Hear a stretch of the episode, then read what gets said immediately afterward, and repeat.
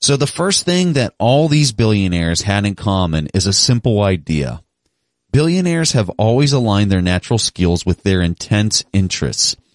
So in my opinion, the best way to capture this idea is through a simple exercise. So let's say you take out a piece of paper and on the left side of the page, you list the top five things that you're just naturally good at. I mean, really think through what are the things that you just have a natural God given talent for. On the other side of the page, on the right side of the page, list the top five things that you have an intense interest in. As you look at this sheet of paper, it holds the keys to your personal success. When you match the assets that are on the left side of the page with your desires and intense interests on the right side of the page, you'll find the fastest path to optimizing your ability to succeed. What I would do is actually do this exercise for yourself and then take the page and place it in a spot where you can see it for a month as you think about the potential opportunities and path forward and don't sell yourself short. In fact, Richard Branson, who's the famous billionaire from the UK, he says that if your dreams don't scare you, they're way too small. So the next point that I want to highlight that we found amongst all these billionaires is the idea of persistence and focus in their thoughts and in their actions. So there's this story where Warren Buffett and Bill Gates met for the first time. They decided to have dinner at the Gates' house. And during the meal, Bill Gates' father also attended and he proposed an interesting question to both the two wealthiest men in the entire world uh, at that point in time. And so his question was, what was the most important ingredient to their success? So Bill Gates answered first and he said that his laser focus was the reason for his enormous wealth. And then Warren Buffett went next, and surprisingly, he said the exact same thing. He said that focus was the key ingredient to his success as well. In fact, it's not just Buffett and Gates. Countless other influential people in history have attributed their ability to achieve on the idea of focus.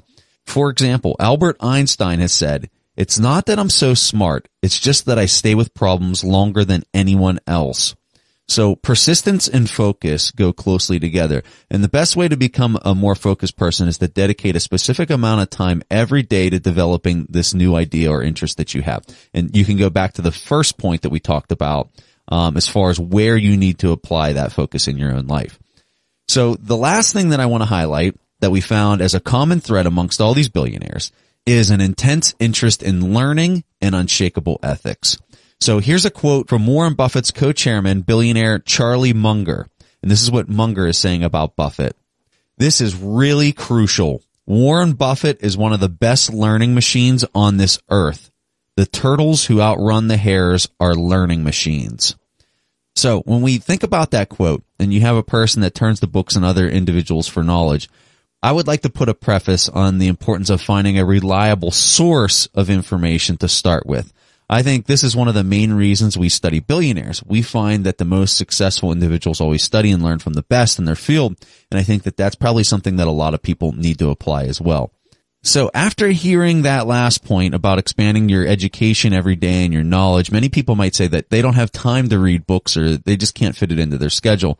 And if you fit into this category, I can totally understand and empathize with you. But let me give you a tip on how I'm personally trying to go about uh, handling this. So I have four kids and a very busy schedule in my life as well. But the time that I've been able to read is actually in my car. I've uh, literally turned my car into a learning laboratory, and for the last decade, I can honestly say that this has been probably one of the greatest assets for my professional development. Is the time that I use in my car listening to audiobooks. Uh, so that would probably be the best tip that I have for you with respect to trying to expand your knowledge.